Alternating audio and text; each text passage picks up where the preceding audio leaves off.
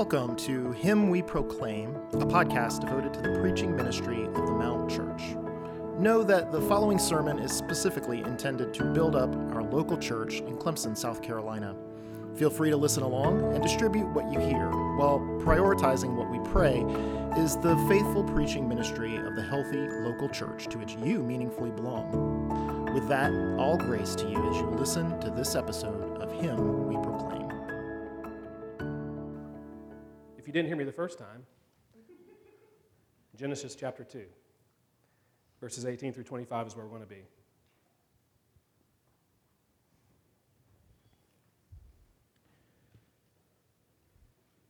So we pick up in verse 18. Moses writes under the inspiration of the Holy Spirit. Then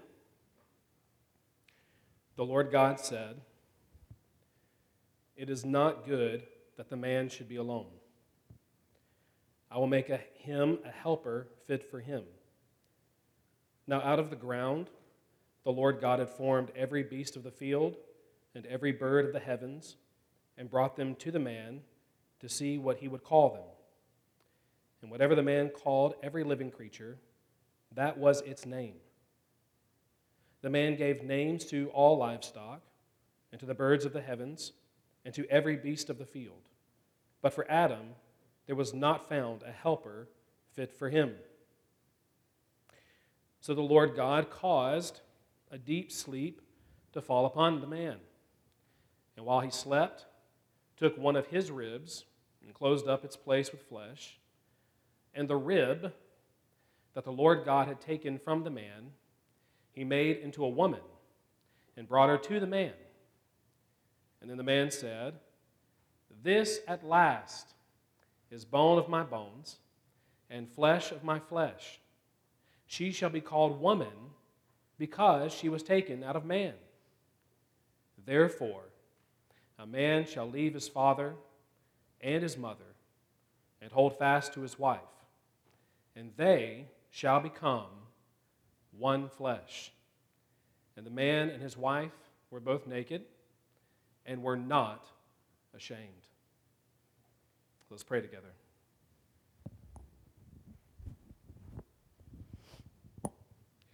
Lord, we thank you for your word. And as always, we want to ask that you would now do in our hearts everything you purpose to do, delight to do, through the preaching of your Son, Jesus Christ. How desperately we always need him and more of him. So give us more. In Jesus' name we pray. Amen.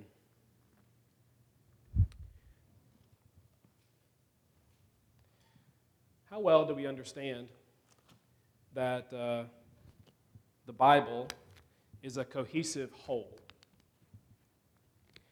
That it's a single story, one big picture.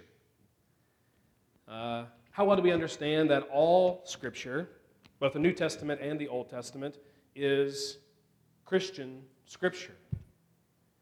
That all of it, from Genesis to Revelation, finds its completion in Jesus Christ. Right? Is that how we read the Bible? Because it should be. I know it's Advent, uh, but the Holy Spirit uh, has left us Christ revealing Easter eggs all over the pages of Scripture. And our text this morning is no exception to that.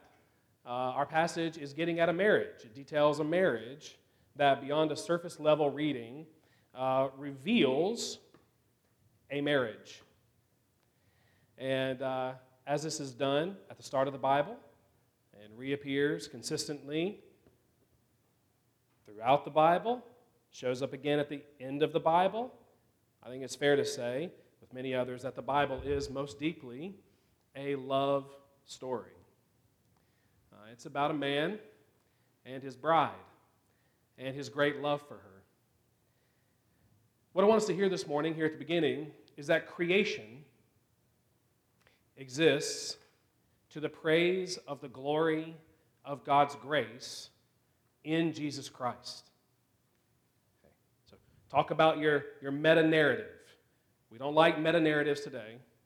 But you read the Bible, that's what you're going to get. One big way to understand our world. Okay? And what's going on in the world.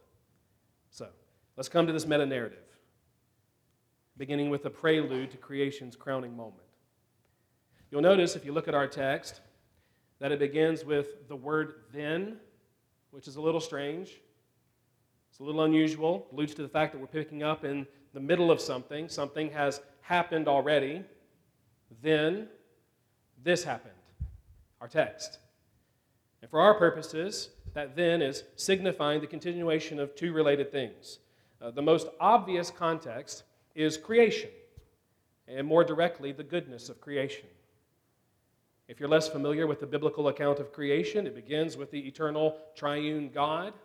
He never came into existence, He always was. Uh, for reasons we'll consider, He then creates everything out of nothing. By His Word and by His Spirit came all the glories of the universe and of this solar system and of this planet in particular.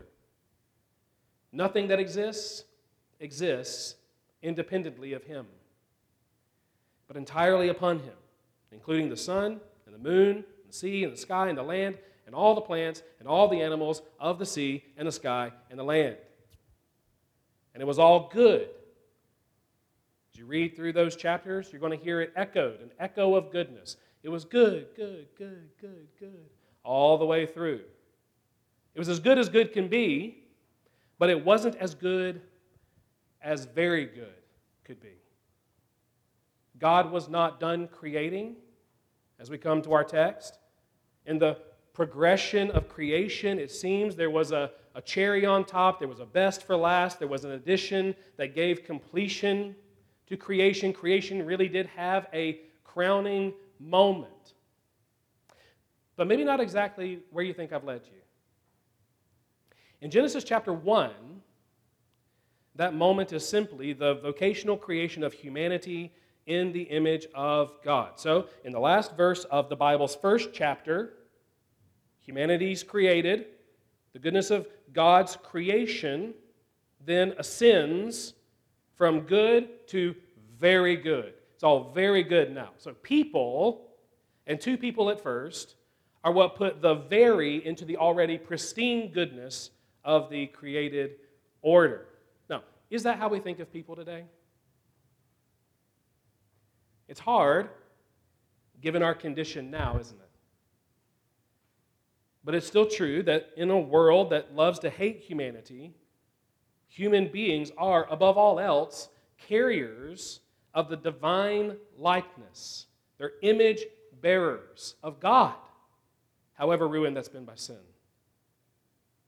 That said, as we come into Genesis chapter 2, then, Moses wants to just magnify this view this view of this vocational creation of humanity in the image of God. He tells us how our first parents came about and how they came together and why. They weren't created at the same time, and they weren't created in the same way.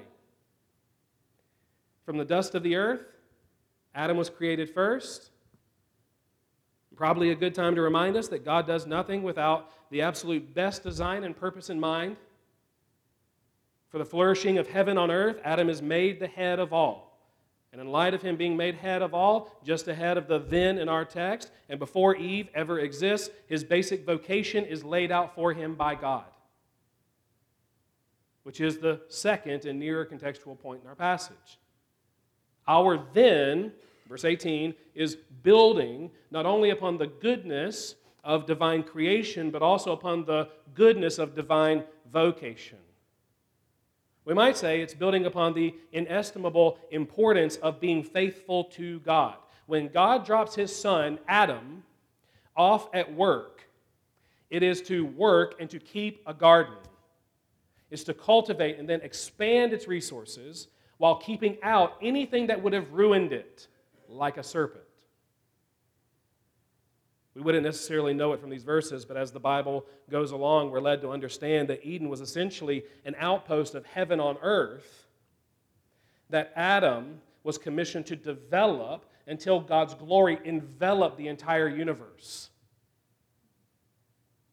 Eden was this kind of temple sanctuary, a meeting place between God and man. And Adam was the prophet and the priest and the king created by God to man it in obedience to God. By two things, then the grace of countless gifts. You can eat of all the fruit of the trees of the garden, right? The grace of countless gifts.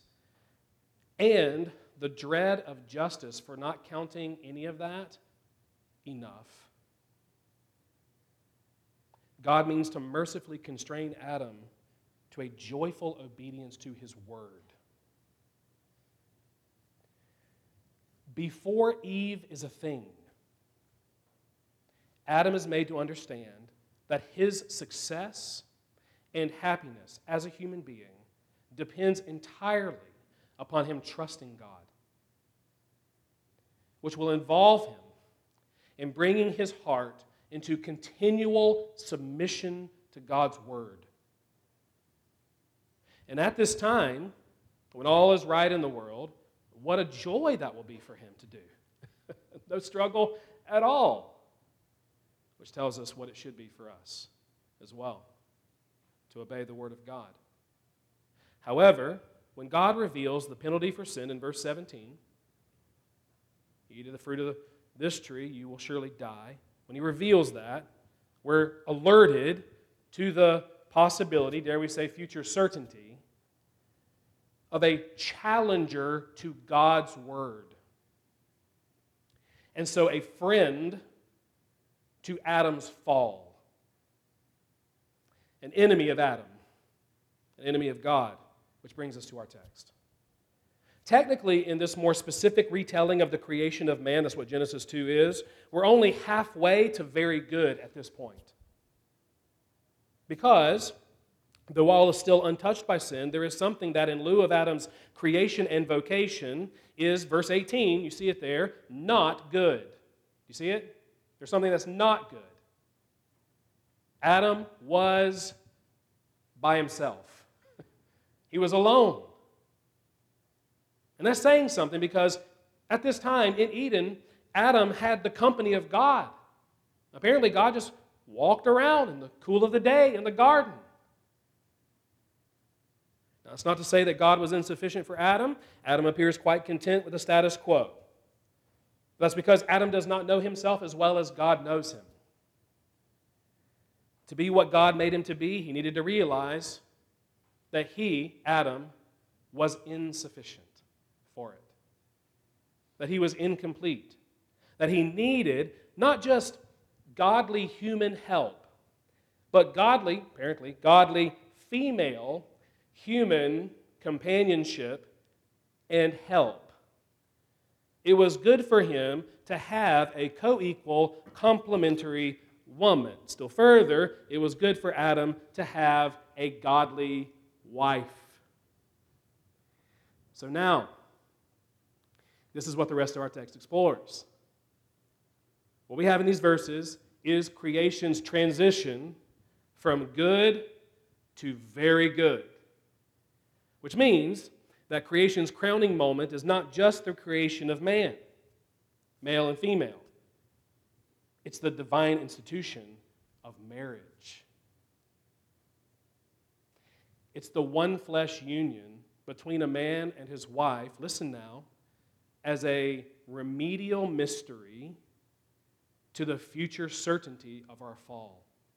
There's something redemptive in it, we're going to see. Beneath the surface, we're going to find Jesus. So, let's come back then to verse 18.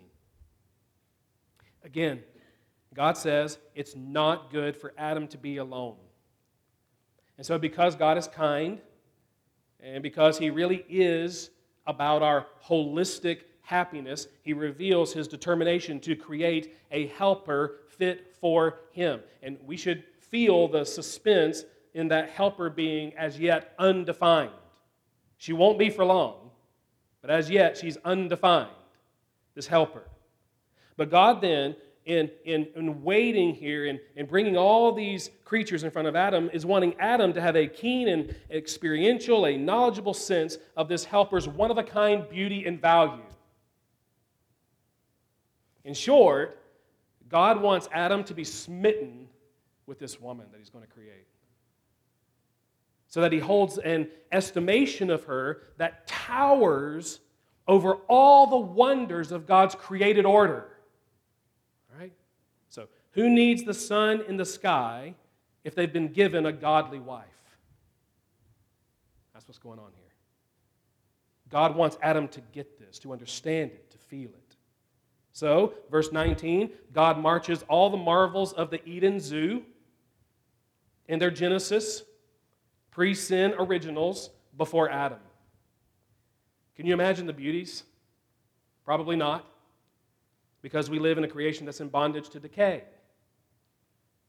That's beside the point. What's not beside the point is that while God's almost certainly meaning to encourage Adam's excitement in the process, he's also establishing Adam's sovereignty. In the Bible, naming, in verses 19 and 20, that's what he's doing here, naming is about reigning. Again, we have little sense of this now. Uh, forget uh, what, a, what a lion might do to us if given a chance, right? Even dogs bite. Worms devastate our gardens. Bees sting us. There's a reason that anytime anything buzzing comes around any of my children, they're like scurrying. Right? They've learned to fear little bitty things like bees. But it was not always so. And it will not always be so. Originally, everything was placed at and under Adam's feet and his care. He had a real dominion, wielded beautifully for the gladness of every living thing in the glory of God. And so everything that was, was amenable to God's will as it was expressed through the man Adam. Now, we don't know how long this process took, right? Marching all these animals in front of Adam so that he would name them. But what we do know is that at the end of it, verse 20, there was not found a helper fit for him. So a dog may be a man's best friend, but it's not this. Neither it nor any other created thing is an equal being of soulful companionship and complementary ability in the life and work here allotted by God to Adam. Not in all the world was there one for Adam like her, like she will be. So, the note sounded is at first a lonely one. For Adam, there was not a helper found, but it's not a hopeless one. Can we just see here also, just for a second, that God knows what He's doing in bringing us to such places? That He'll sometimes grant us to feel completely and totally alone. There's not a helper found for Him. He'll make us feel that so that we learn to rely on Him alone. And that in relying on Him alone, we're never going to be cheated. Not only uh, is God going to give us something really, really good, He's going to give us what's best. He's going to give us what is fitful for us, for the things He's called us to do. Okay? Well, so verse 21. Still in our prelude to creation's crowning moment, God puts Adam to sleep. How we are in His hands, right? we only little know. But while Adam slept, God opens up Adam's side and he takes out one of Adam's ribs, and then he patches Adam back up, and then from the rib, God makes a woman. I had half a mind uh, this week to have a point in the sermon called uh, The Rib That Became a Wife. Because that's what happens in the text. Adam's wife is a member of his body. Store that away. Okay? We're coming to Jesus. But first, see that awaking from surgery, Adam is brought face to face with the first woman, his wife, the helper fit for him, and that it's God who, like a, a father walking his daughter down the aisle to give her away to this man's delight and to his care, it's God who brings this woman to Adam. So the glory of this moment cannot be overstated. There's nothing in all creation at this point in history that was as beautiful as this. And moving now to the poetry of creation's crowning moment, all of that is not in the least lost on Adam. How could it be? What we have just now in his first glimpse of her peculiar glory is an affection that leads to the first words in the Bible that are not strictly God's or the mere narrative of Moses. Adam himself speaks. And his first recorded words are an attempt, I think, at poetry. It's a couplet or something like that. He's seen all the splendor contained in the world. We can't let that get away from us. All the splendor contained in the world, but nothing has he seen as splendid as her. And so he sees her and he's like, you know, suddenly I feel a song coming on. I've just got to sing. It's very enchanted. If you've seen Enchanted, okay. Yeah. He's like, this at last, verse 23, is literally bone of my bone and flesh of my flesh. She shall be called woman because she was taken out of man. Now, ladies, I don't know what that does for you, but I'm thinking it's kind of a classic, right? It's in the Bible, and that it has, in the space of a teacup, a vast ocean of meaning.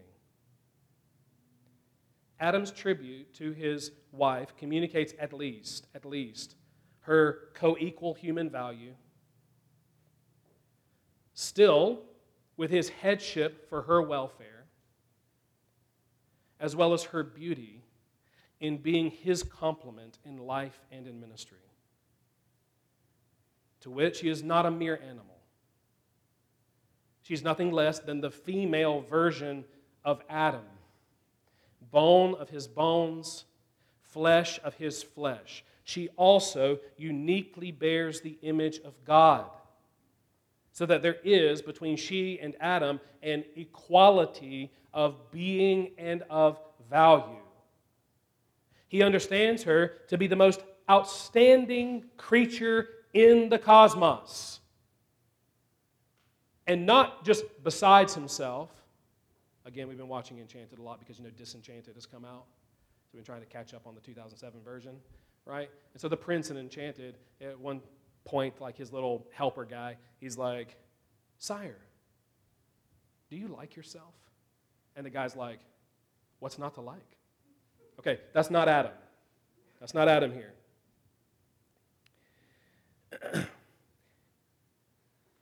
he understands her to be the most outstanding creature in the cosmos, not beside himself. Not besides himself, but alongside himself. And that's important because you see, he goes on to name her also. Her creation has not scuttlebutted his headship.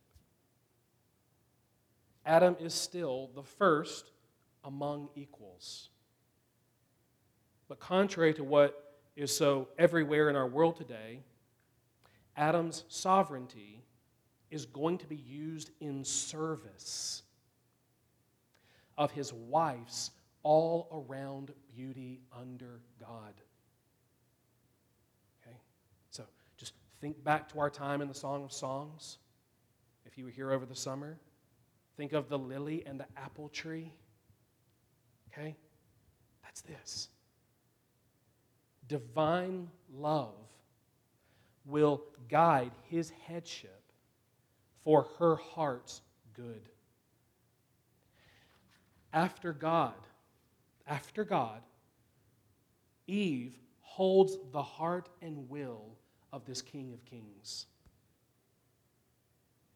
If you don't mind some allegory here, there probably is a reason that she's made from Adam's rib, as opposed to like his toe bone or something. Okay? I know, gross. Probably has something to do with the fact that she's so near his heart and also the, how supportive she is of it. Right, you take a rib out, you have an exposed section here, right? Doesn't say that he ever made a rib back for Adam. So she has his heart, and he will need her help. You see, while they are equal in being, they are yet unequal in function. He is her head, she is his body, and the helper fit for him. In being and doing what God commissioned Adam to do, their success, not his, their success demanded complementarity. It demanded trust in the wisdom of God and a love for one another, resolved to elevate the other according to that wisdom. It demanded a faith, we might say, that God knew best how to make them truly happy together. So, it's worth the asking is that how we have ordered things in our minds on this matter? Is that how we've ordered our marriages? Is that how we've ordered our mentalities, the way that we think about gender and whatnot? Is that how we have ordered our ministries? By faith and by the Word of God and for the glory of God. Because that will be a return when we do that, as it were, to the relational and vocational joys that we find in Eden. and are supposed to find again through the redemption that Christ offers. All right. So much for Adam's poetry. We have to move now to Moses' commentary on it, or the principle in creation's crowning moment. In viewing it, Moses sees quite a lot. He first sees in this first marriage the divine institution of marriage. It becomes grounds, you see, for the following exhortation that he gives in verse 24.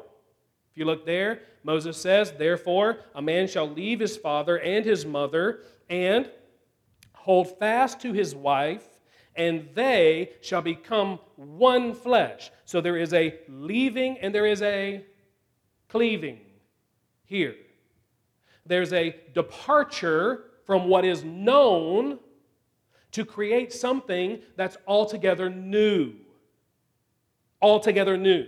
And to be sure, that is what marital union is supposed to do. It is what it does. It produces a new creation. You go to Malachi chapter 2, verses 14 through 15, and you'll see this.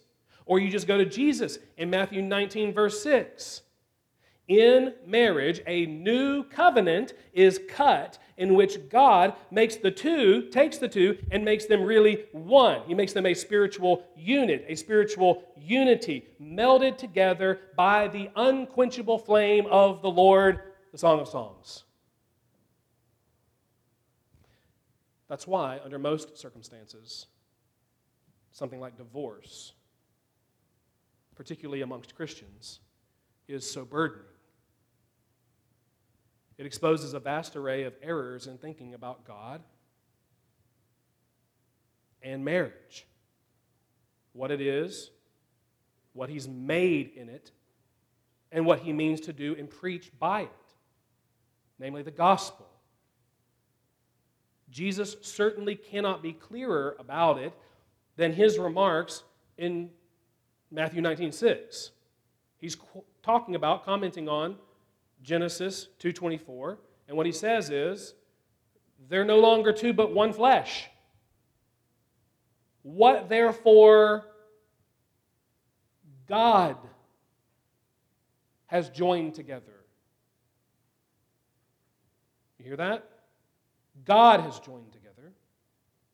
Let not man separate. When your marriage is struggling, believe that God's binding holds a promise. His ability to hold together what He's already joined together is stronger, is stronger than our ability to rip it apart. And so we're exhorted let not man separate what God has joined together. Or to flip it positively, Husbands, hold fast. Hold fast to your wife. The rule that Moses gives here is a conjugal intentionality of mission that results in a passionate permanency of union. A conjugal intentionality of mission that results in a passionate permanency of union. Leave conjugal intentionality of mission. Leave and cleave, resulting in a passionate permanency of union. Okay? Leave and cleave. And yes, that cleaving then is a matter of greatest intimacy. Uh, Adam and Eve, the man and his wife, verse 25, it says, knew each other. They were both naked, completely open, deeply vulnerable, entirely exposed, and because there was no sin in them yet, they were not ashamed.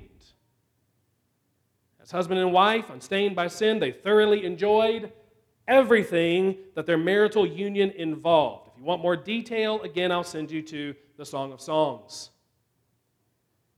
They had the perfect marriage. Now, that's going to change. but before it does, Moses has given us a principle that's going to prove prophetic of the gospel. In the best sense of it, there's more here than what's on the surface. A love story has taken center stage, but it may not be exactly the love story we think it is. It's not the love story between Adam and Eve, it's the love story between Christ and his bride. It's that he's come into the world to take a bride to himself out of this fallen existence.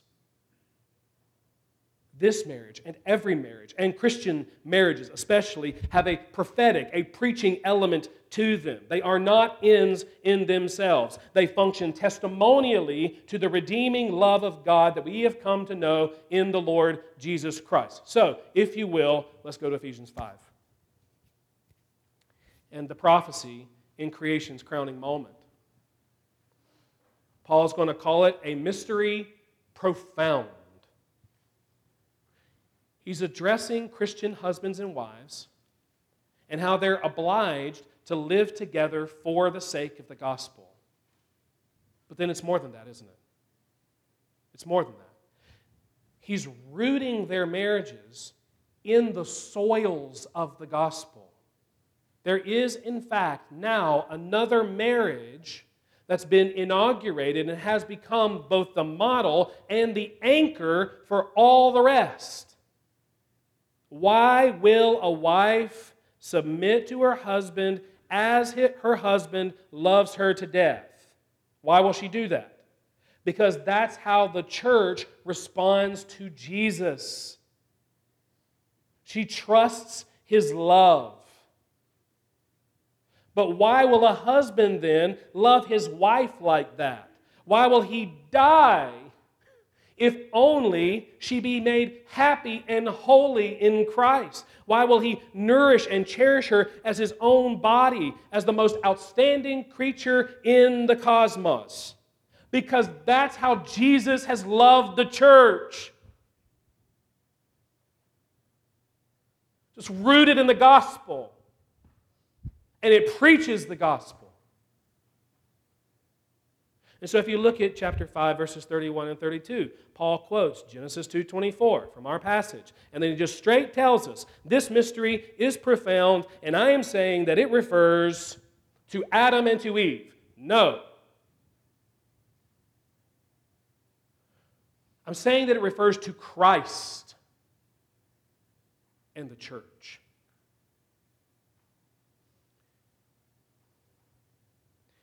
In other words, dear ones,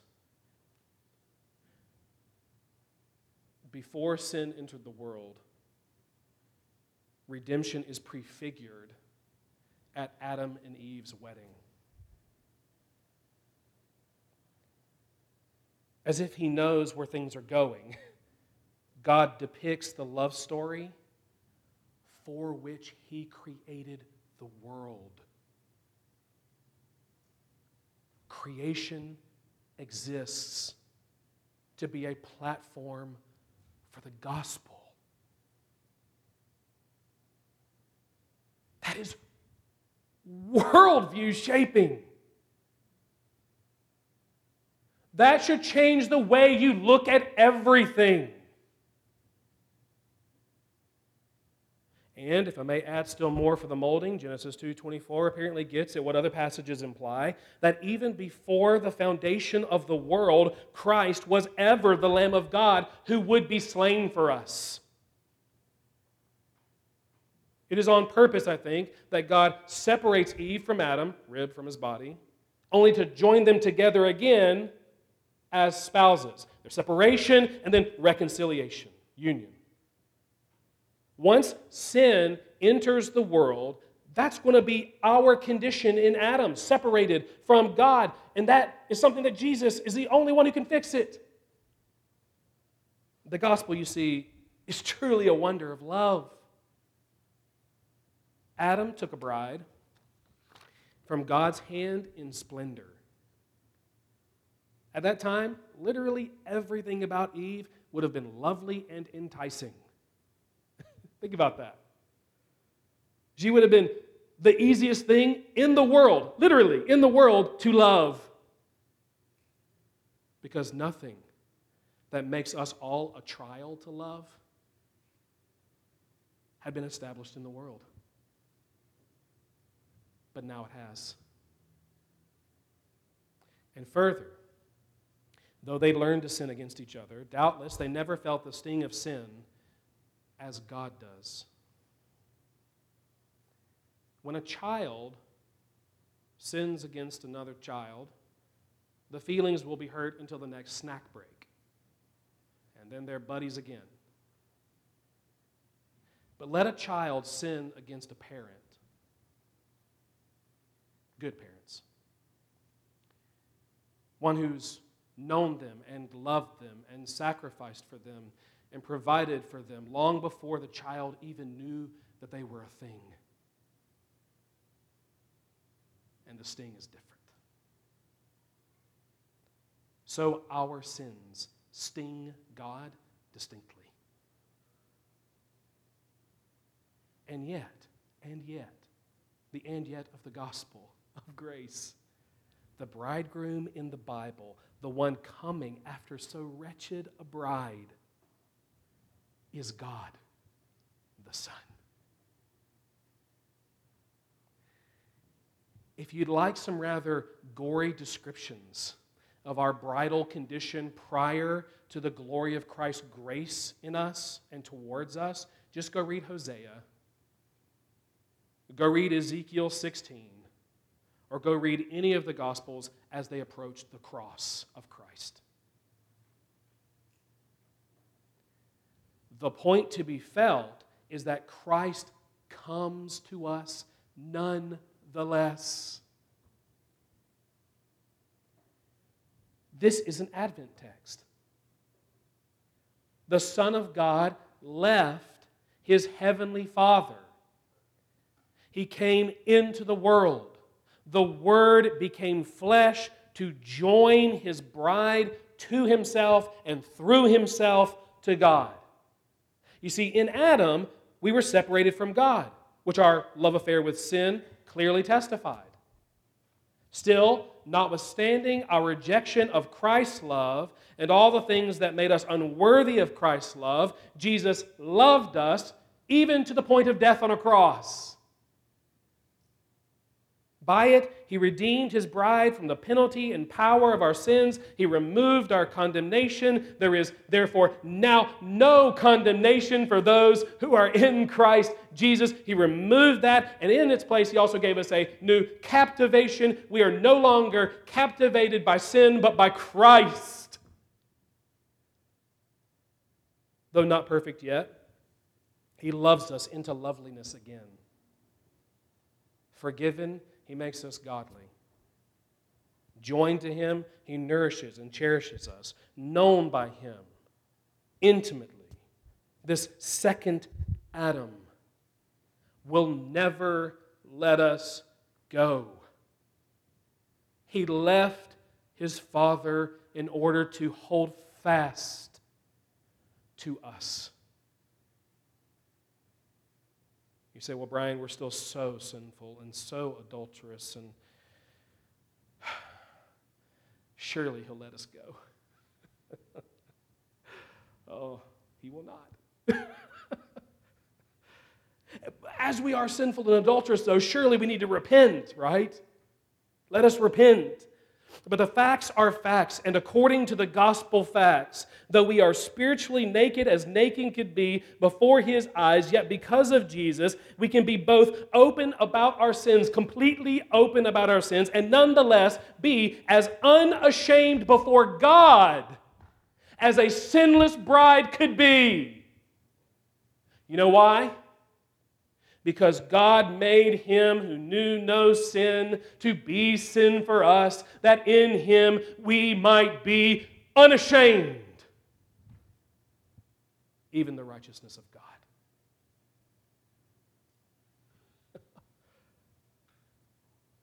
That's incredible.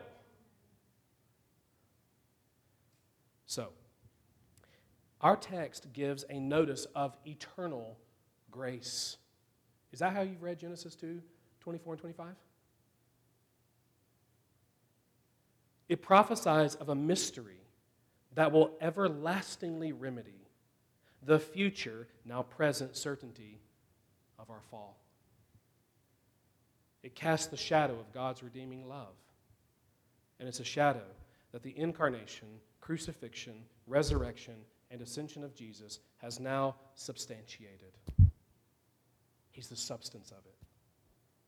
This creation is going to give way. Do you know what it's going to give way to? A wedding ceremony. What Jesus has inaugurated will be consummated.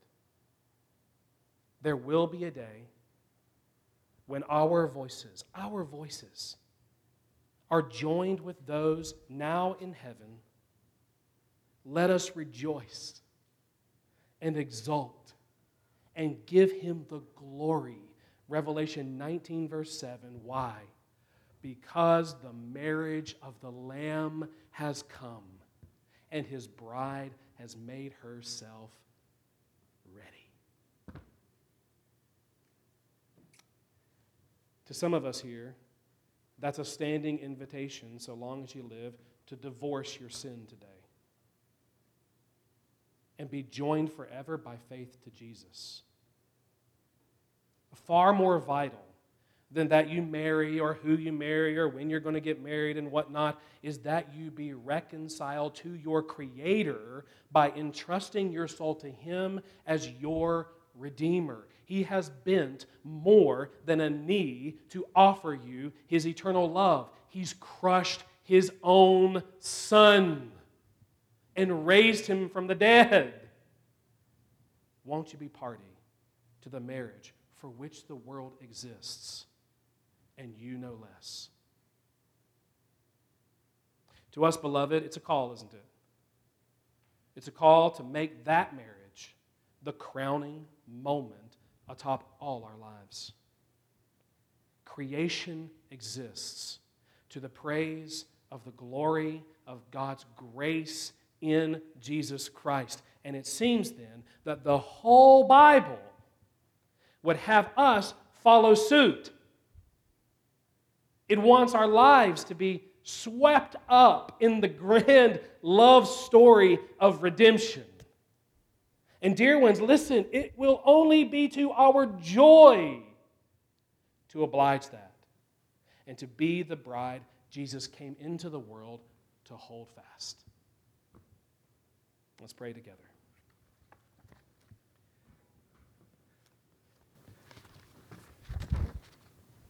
Oh Lord, we thank you for your word. Oh, the dimensions and the depths. Oh, the love divine that we find in every verse. I pray that you would cause us to rejoice and exult and give you the glory as we look to the marriage supper of the Lamb. Thank you, Lord Jesus, for coming into the world to redeem us for yourself. We give you all the glory. In Jesus' name we do. Amen.